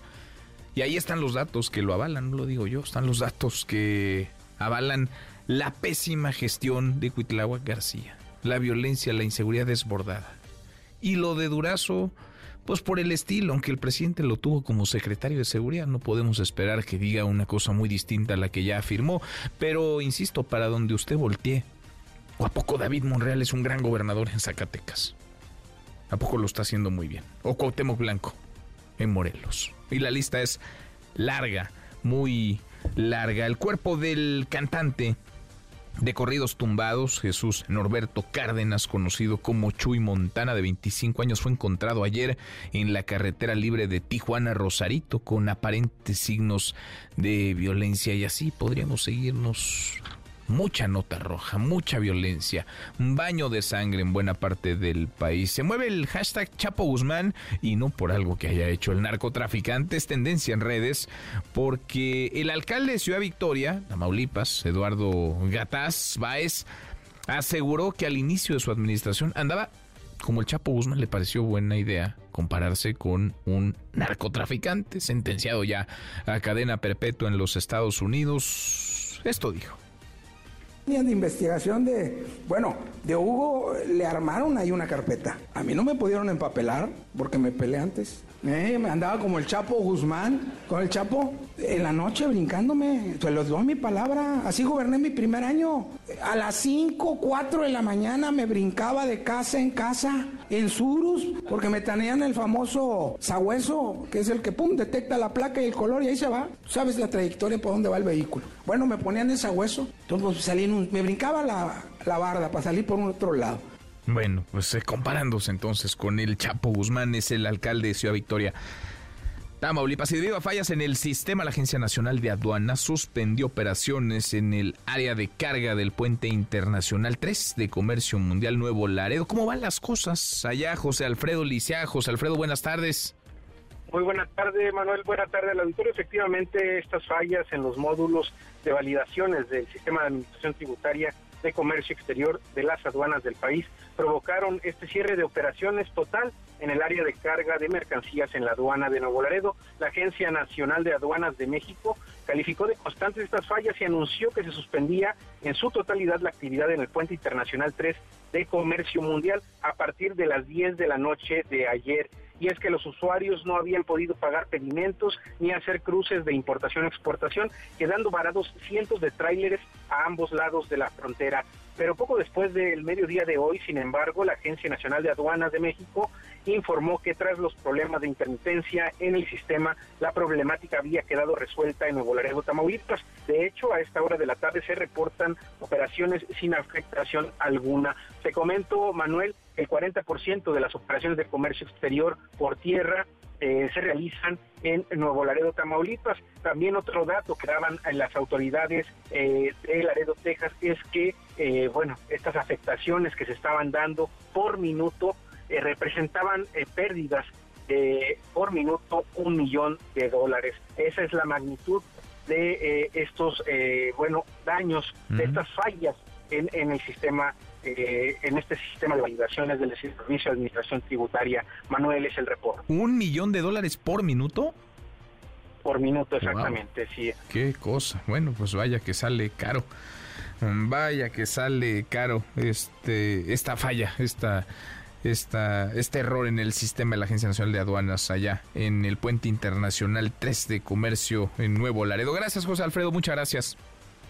Muy buenas tardes. Muy buenas tardes. Y se está volviendo ya costumbre. Se traían ganas y ahora que se sientan a la mesa, pues se está volviendo ya costumbre.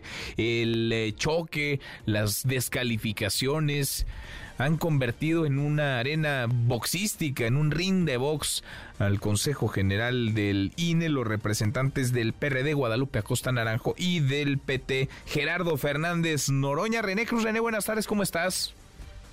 Hola Manuel, muy buenas tardes. Pues así es ya eh, la herradura de la democracia, como se le llama a esta mesa en el Instituto Nacional Electoral, eh, Manuel, pues ya se ha convertido en este ring entre precisamente el representante del PT ante este Consejo General del Instituto Nacional Electoral, Gerardo Fernández Noroña, y el representante del PRD Guadalupe Acosta Naranjo. En esta ocasión, Manuel, pues también en esta discusión, en esta confrontación entre ambos políticos, pues salió a relucir las condiciones económicas y de nueva cuenta, pues salió a relucir el nombre de Manuel Bartlett.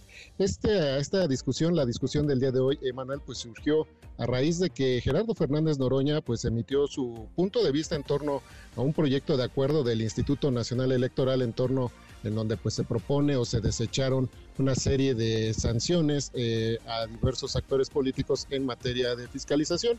En este asunto, Fernández Noroña dijo que estaba de acuerdo y sin, pues, sin que mediara alguna pregunta de por medio, pues salió a relucir el nombre de Manuel Bartle, a, a, quien calificó como un patriota. Incluso también pues aprovechó para volver a criticar a Guadalupe Acosta Naranjo, quien aseguró que pues en un principio era pobre y el día de hoy pues ya es un millonario. Vamos a escuchar. Eh, tuvimos una relación muy cercana, era tan modesto su ingreso que llegó a quedarse en mi casa. Cuando venía a sesiones del PRD, viajaba en autobús porque no tenía dinero para viajar en avión. Hoy es millonario, se ha hecho rico con las migajas que le arrojan desde la mesa del poder. Viene aquí a injuriar a mi persona, y a un patriota como Manuel Bartlett, que en los últimos 20 años de su vida ha defendido la industria eléctrica y petrolera como nadie. Cuando hay 600 muertos, como lo dije aquí, por luchar contra el fraude electoral del PRD, que hoy se deben estar revolcando en su tumba, porque están apoyando a sus asesinos, a sus opresores, y se dicen de izquierda. Y bueno, en respuesta a Guadalupe Acosta Naranjo Manuel, pues aseguró que Gerardo Fernández Noroña pues nunca fue fundador del Partido Revolucionario de la Revolución Democrática y también pues dijo sentirse orgulloso de su origen humilde. Escuchemos. Siempre los cobardes huyen y hay uno que está corriendo aquí en este momento. Yo no quiero ser par de Gerardo Fernández Noroña. Tiene razón, no somos iguales. En eso le agradezco que me diga que no somos pares. Y le agradezco cómo defiende a Manuel Bartlett para demostrar su hipocresía. Sí, sí vengo de una familia humilde y cuál es el problema. Y bueno, ante esta serie de confrontaciones, Manuel, pues la presidenta del INE, Guadalupe Tadei Zavala, pues llamó al orden y conminó a los actores políticos a ajustarse precisamente al tema que se estaba discutiendo, si no en caso contrario pues ya tendría que por cortar su participación y que se ajustaran al tiempo. Manuel, pues parte de lo que ocurre en el Consejo General del INE. Bueno, se conocen muy bien, tienen larga historia, se traían ganas y ahora que se ven cada semana ahí en el Consejo General del INE, aprovechan para saldar cuentas. Gracias, eh, muchas gracias René. Muy buenas tardes, Muy buenas tardes. Es Guadalupe Acosta Naranjo, el representante del PRD, y Gerardo Fernández Noroña del PT. Uno podrá estar de acuerdo con alguno de los dos, con los dos en ciertos tramos. Lo que resulta difícil de justificar a estas alturas del partido es la purificación que han hecho en la 4T de Manuel Bartlett, el artífice de la caída del sistema en la elección de 1988, esa elección fraudulenta a los ojos de muchos en la izquierda que dio paso a la fundación del PRD y ahora es un hombre impoluto, ahora es un hombre redimido, es un hombre purificado por el poder. El Congreso de la Ciudad de México aprobó con 42 votos a favor, 0 en contra y 0 abstenciones hasta que se pusieron poner se pudieron poner de acuerdo en algo la ley Malena, esto con el fin de castigar a las personas que ataquen con ácido a mujeres, lo que será considerado tentativa de homicidio. Este fue el momento de la aprobación resultado de la votación es el siguiente, 42 votos a favor, 0 votos en contra y 0 abstenciones. Gracias, diputada secretaria.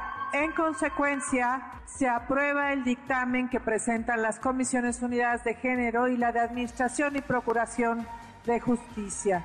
Pues se aprobó entonces, buena, buena noticia, todos a favor, cero votos en contra. A la hora con 22 pausantes, una vuelta por el mundo de la mano de mi tocayo Manuel Marín y volvemos, volvemos, hay más. Internacional.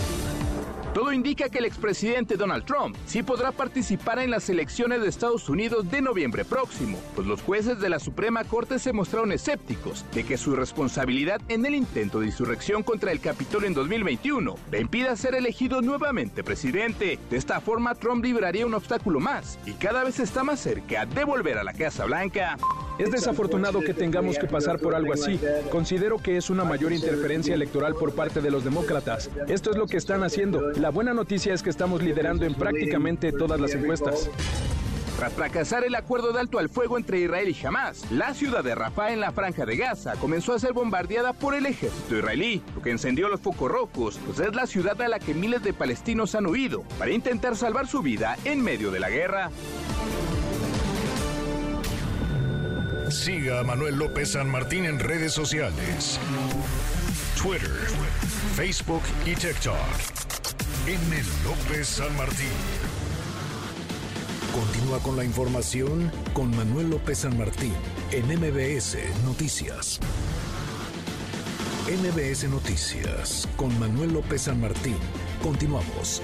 Después de más de un año de lucha, se logró que el diputado de Morena, Saúl Huerta, fuera sentenciado a 22 años de prisión por un tribunal de enjuiciamiento en el estado de Puebla por el delito de violación. Sin embargo, no estamos satisfechos con eso y apelaremos para que se pueda incrementar la sentencia hasta 40 años de prisión y las víctimas puedan recibir un poco de justicia por haber afectado de manera permanente la vida de las víctimas.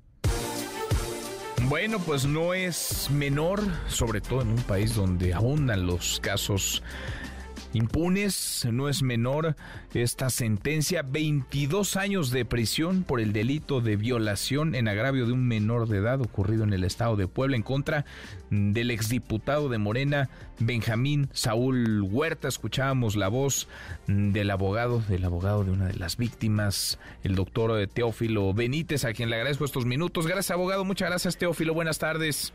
Al contrario, gracias a ti, Martín. Buenas tardes. Gracias por eh, platicar con nosotros. Eh, ¿Con qué sabor de boca se quedan después de esta sentencia? Entiendo, es por un caso únicamente, pero son 22 años. ¿Es mucho, es poco? ¿Cómo lo toman ustedes? Mira, pues la penalidad que marca realmente el Código Penal del Estado de Puebla es mayor. Sin embargo, pues se ha hecho justicia, pero a medias. Entonces vamos nosotros a impugnar esa resolución para que se incremente la pena. ¿Cuál es la pena máxima que contempla la, legislación? Dice la ley que una vez que se imponga la pena o hay una pena de entre 8 y 20 años, se puede duplicar cuando el abuso haya sido hacia un menor de 18 años. Y en este caso eh, era lo procedente duplicar esa pena. Mm. Ahora, eh, esto lo tendrá que hacer en, en los próximos días, me imagino. ¿Cuánto es el plazo que les da la ley para poder impugnar?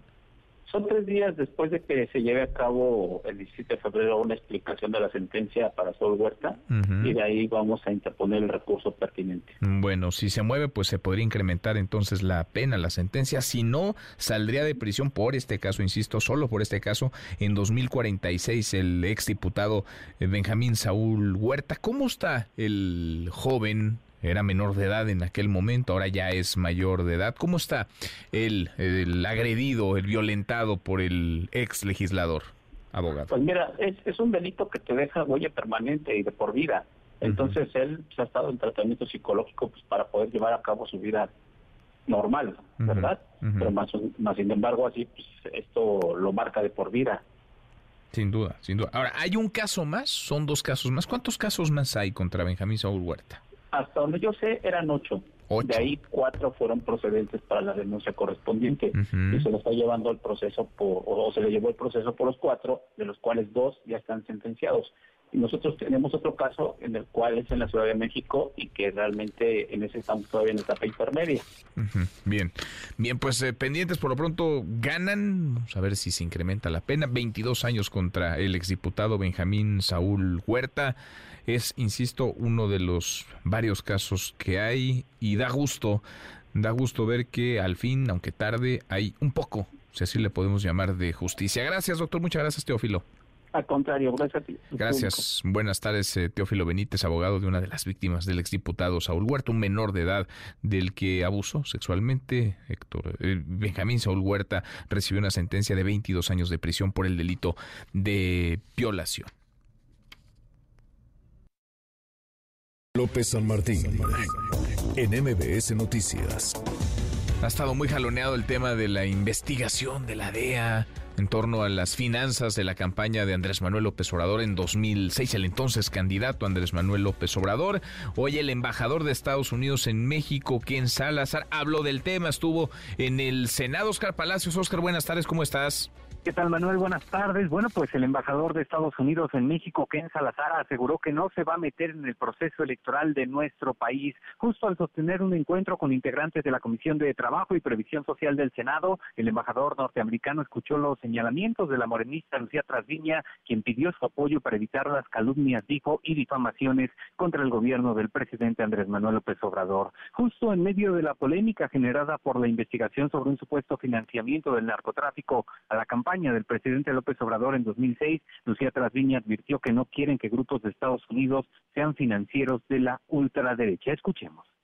Repudio la indebida información cuando actualmente vivimos violencia, pero es violencia que generaron, que han generado y siguen generando los grupos criminales. Eso vienen de atrás. Ahí tenemos a Genaro García Luna en la cárcel de Nueva York. Entonces sí les pedimos también, apóyennos porque no queremos la ultraderecha que venga y nos enfrente con difamaciones y calumnias.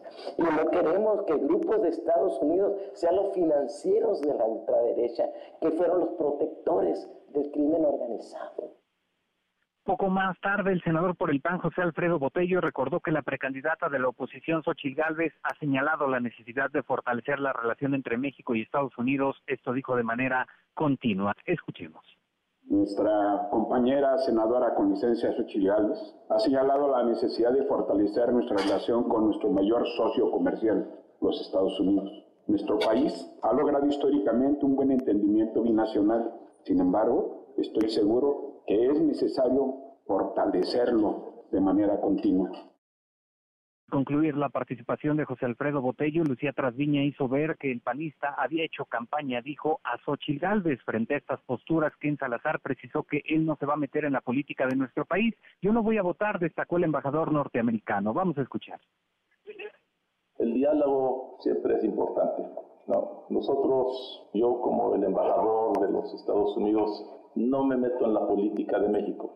Yo no voy a votar en esta elección pero importantísimo que tengamos el diálogo y la fuerte relación como lo hemos tenido con el presidente Andrés Manuel López Obrador. Poco más tarde, ya al finalizar su participación en esta reunión de trabajo, en entrevista el embajador de Estados Unidos confirmó que la investigación de la DEA contra el presidente Andrés Manuel López Obrador es ya un caso cerrado. Esto, repito, en breves declaraciones a la prensa. Manuel es el reporte. Bueno, caso cerrado, dice entonces quien Salazar, aunque no ha habido aún un posicionamiento formal, oficial, ni de la DEA ni de la Casa Blanca. Gracias, eh, muchas gracias, Oscar. Hasta luego, buenas Hasta muy pronto, ¿qué les costaría hacerlo? No es tan sencillo como decir la investigación está cerrada, no hay elementos probatorios que apunten en la dirección de lo publicado, que López Obrador recibió financiamiento en narcotráfico en 2006 y listo a lo que sigue, pero no lo han hecho, no, no lo han hecho. Rocío Méndez, Rocío más de la mañanera, buenas tardes, ¿cómo estás? ¿Qué tal, Manuel? Buenas tardes. Luego de que el Senado de Estados Unidos descartó el acuerdo de seguridad fronteriza propuesto por los demócratas, así reaccionó el presidente Andrés Manuel López Obrador. En el Congreso en Estados Unidos se rechazó una propuesta que presentó el, presidente Biden en materia migratoria, porque todo es ya político electoral y quieren utilizar los partidos el tema migratorio para sacar raja en lo electoral. México no es piñata de nadie, son de esas cosas surrealistas. Era la reforma más enérgica de los demócratas. Se habló hasta de cerrar la frontera y los republicanos la rechazan porque quieren tener la bandera antimigrante. Lo que nosotros estamos proponiendo es que se regularice la situación de los migrantes mexicanos en Estados Unidos. El partido que ofrezca eso debe tener el apoyo. Tiene que ser una ceremonia. Si me invitan, yo voy cuando un partido se comprometa a eso. Y también tienen que atender a los pueblos pobres de América Latina, del Caribe. Eso no está en la agenda electoral, pero sí los migrantes, ¿no? Sí México. Manuel, el reporte del momento. Tienen que atender, dice el presidente, entonces en Estados Unidos a los pueblos pobres. Bueno, pues es una visión, es una forma de ver las cosas y quizá de lavarse las manos también. Gracias, eh, muchas gracias, Rocío. Buenas tardes. Muy buenas tardes. León Krause, en MBS Noticias. León, querido León Krause, qué gusto saludarte, ¿cómo estás? Qué gusto, Manuel, ¿cómo estás? Bien, muy bien, ¿no? Pues somos el tema, ¿no? México, los mexicanos y la migración, los migrantes, tema de campaña, eje de la campaña electoral en los Estados Unidos, León. Sí, eh, escuchaba yo el resumen que ofrecía el presidente López Obrador de lo que ocurrió en la, en la derrota de esta propuesta de ley migratoria, que no es del presidente Biden, es lo primero que hay que decir, es de un comité de negociación de eh, senadores un republicano, un demócrata y un independiente que que llegaron a esta a esta propuesta de ley que en efecto, como dice el presidente de México, era la más enérgica en materia en materia de seguridad fronteriza eh, mm, que, que se ha propuesto en décadas y aún así el Partido Republicano la rechaza.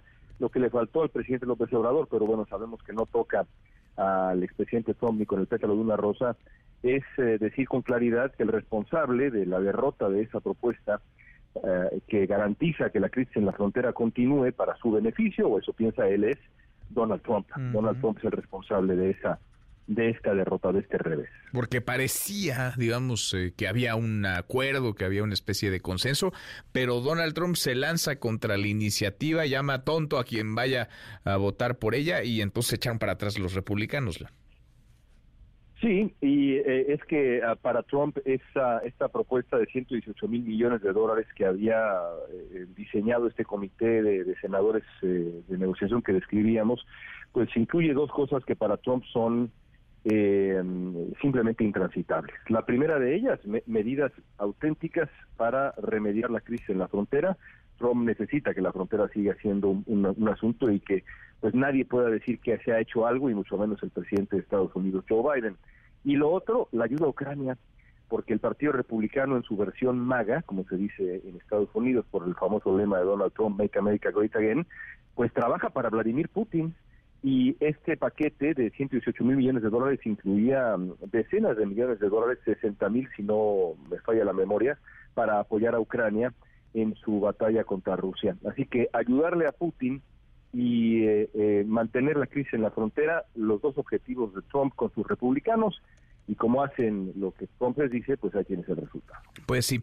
Ahora, ayúdanos a entender, León, porque pronto, digo, sabemos que hay tejes y manejes y hay muchas grillas que eh, se ocurren, que suceden en paralelo, pero ¿cómo es que, digamos, el tema migrante migratorio, la crisis migrante en México, Estados Unidos, en la región de América del Norte y Centroamérica, se cruza con la discusión de recursos para apoyar a Ucrania o en la conversación para dineros que vayan a respaldar la guerra de Israel contra Hamas. ¿Cómo es que todo esto, digamos, se mete en la misma licuadora? Es una, es una muy buena pregunta y todo tiene que ver con eh, lo, que tú mismo describías, con las negociaciones, eh, las negociaciones políticas, eh, que en efecto pues es ineludible el, cálculo del año electoral en el que estamos. la apuesta del presidente Biden y, de, y del, Partido Demócrata en, en esta parte, digamos, de la, de la creación de esta, de esta propuesta era precisamente pues exhibir el blog de los republicanos, ¿no?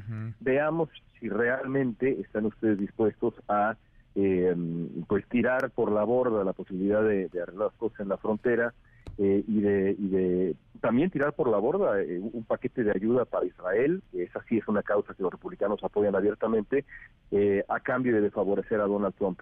Por eso terminaron juntando todo, porque para algunos, digamos, tiene sentido el juntarlo todo, y yo creo que francamente tiene sentido, tenía sentido, pero pues se cruza la política y el resultado es que pues hay nada para nadie y el único ganador piensa él es Donald Trump. Y digo piensa él porque me parece que el cálculo es un poquito más complejo eh, después de este de esta, pues digamos, eh, decisión polémica de, los republicanos, sobre todo en la Cámara de Representantes. Totalmente, totalmente. Abrazo grande, gracias como siempre, gracias querido León.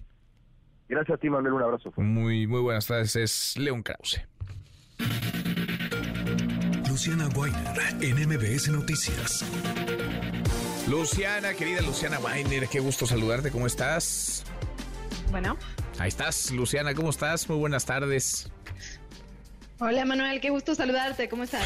te agarramos metiendo, te metimos así de, de imprevisto. Bien, muy bien, querida Luciana. Oye, a ver, la inteligencia artificial, que a mí no deja de sorprenderme, los avances tecnológicos, eh, pues están eh, transformando la vida eh, cotidiana de millones de personas, está transformando profesiones, economías e industrias, está desafiando incluso las ideas sobre la actividad humana, Luciana.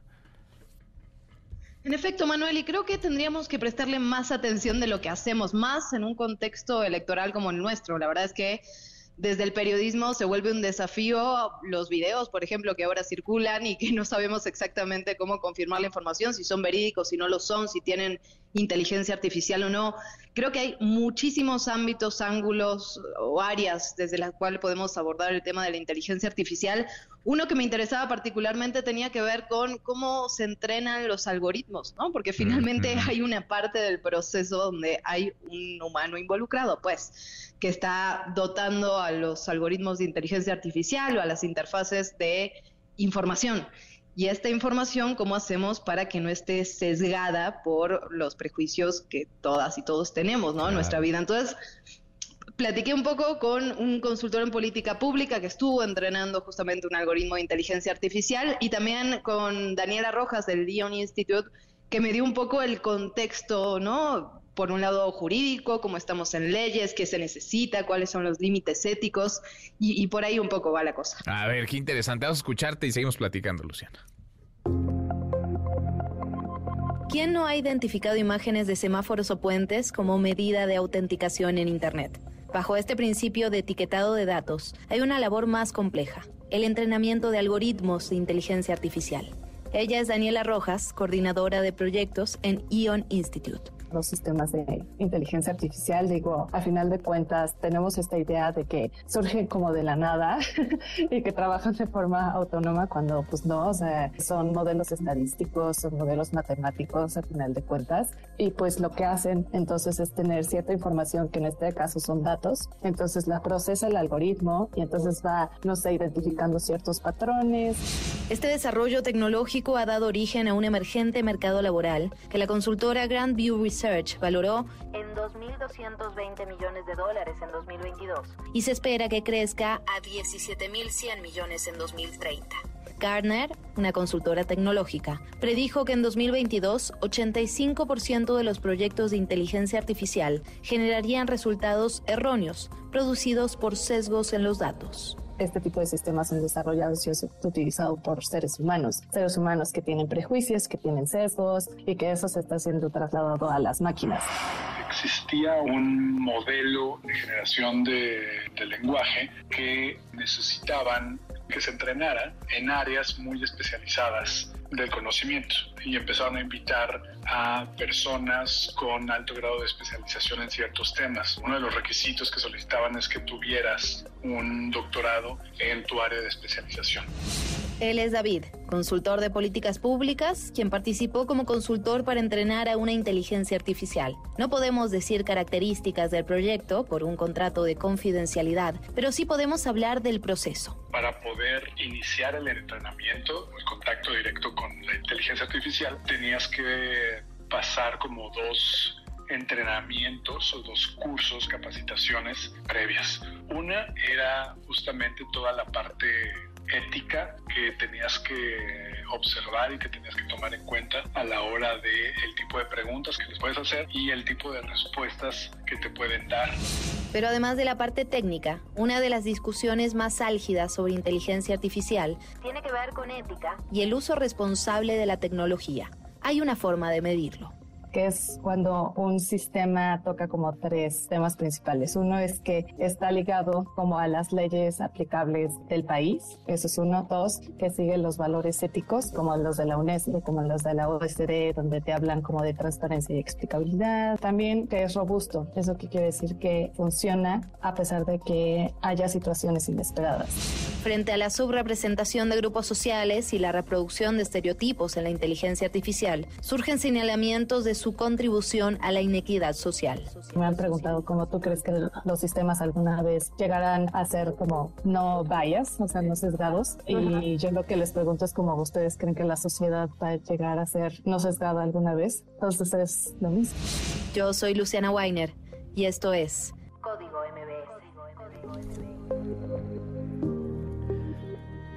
Qué interesante y qué ilustrativo, Luciana, porque lo, dices muy bien, pues sí, a final de cuentas, en esta parte, al menos de la inteligencia artificial, sí hay una mano, hay una mente o varias humanas eh, detrás. Ya después, pues es un camino difícil de comprender, es un camino impredecible en muchos sentidos, pero en este tramo hay participación de, de una mano, de varias manos, de varias personas.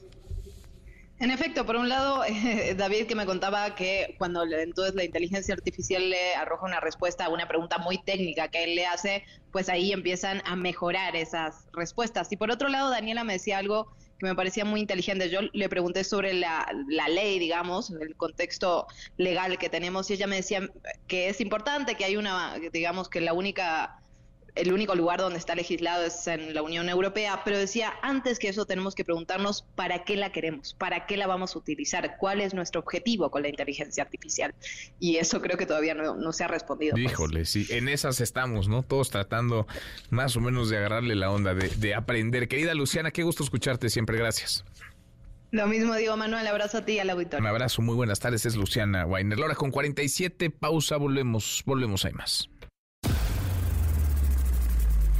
Redes sociales para que siga en contacto: Twitter, Facebook y TikTok. M. López San Martín.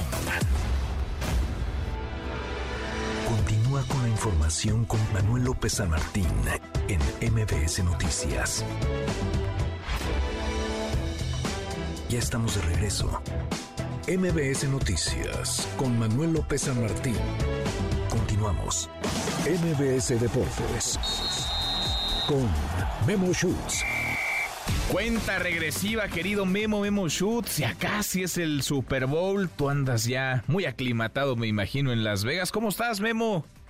Querido Manuel, fuerte abrazo. Pues sí, caramba, ya, ya cada vez menos para este gran partido entre los 49 de San Francisco y los jefes de Kansas City. Y hoy Hoy la nota pues es el, eh, la conferencia del show de medio tiempo porque sabemos que hay muchos villamelones que se suman al Super Bowl. Bueno, es lo que pues pasa en el emparillado y lo deportivo, pero quieren ver a Usher, este extraordinario eh, artista que dice Manuel 30 años de carrera lo va a resumir en 13 minutos, que le va a dar un toque de Atlanta al show que va a ser el próximo domingo, pero pues muchos ya se están frotando las manos y quieren ver a Usher en acción. Yo sé que tú también.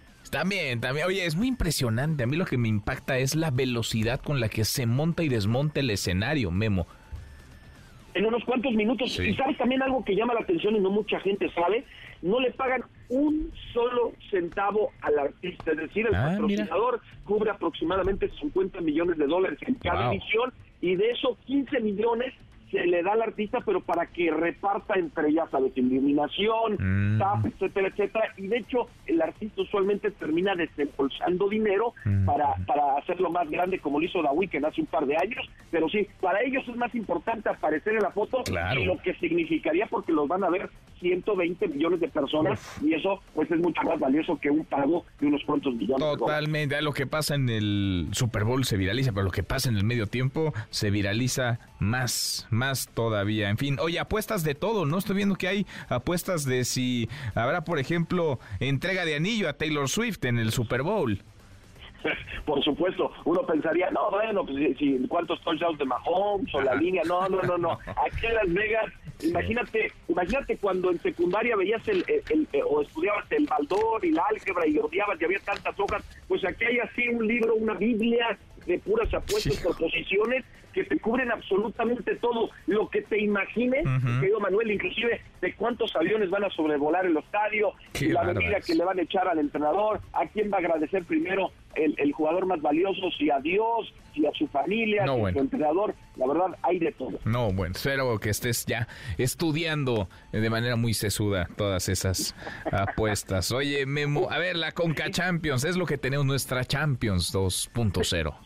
Sí, es decir, región 4, por supuesto, ¿no? Pero es la, que, es la, es, la, que nos corresponde y rápidamente para darte un panorama de lo cómo le fue a los equipos mexicanos. Toluca fue a Costa Rica, se despachó dos por uno al Herediano con el debut ya de Juan Escobar. Toluca que anda bien, cuidado con él y por supuesto Alexis Vega. Las Chivas que fueron a Canadá y superaron al Forge, el Forge que no milita en la MLS, que es liga local allá, la liga canadiense, y, una gran actuación de Kate Cowell, para esos que dicen si es mexicano o no, que si tiene el pasaporte o no, bueno, tuvo dos goles y una asistencia, fue fundamental para la victoria del rebaño sagrado, y Tigres frente a Vancouver Whitecaps, también en patio ajeno, terminaron empatados con un golazo de André Pierre Guignac. Así que buena jornada para los equipos de nuestro país, a diferencia de lo que pasó el día de ayer. Pues ahora sí hubo buenas noticias. Sí, sí, sí, porque lo del América, híjole, qué desastre.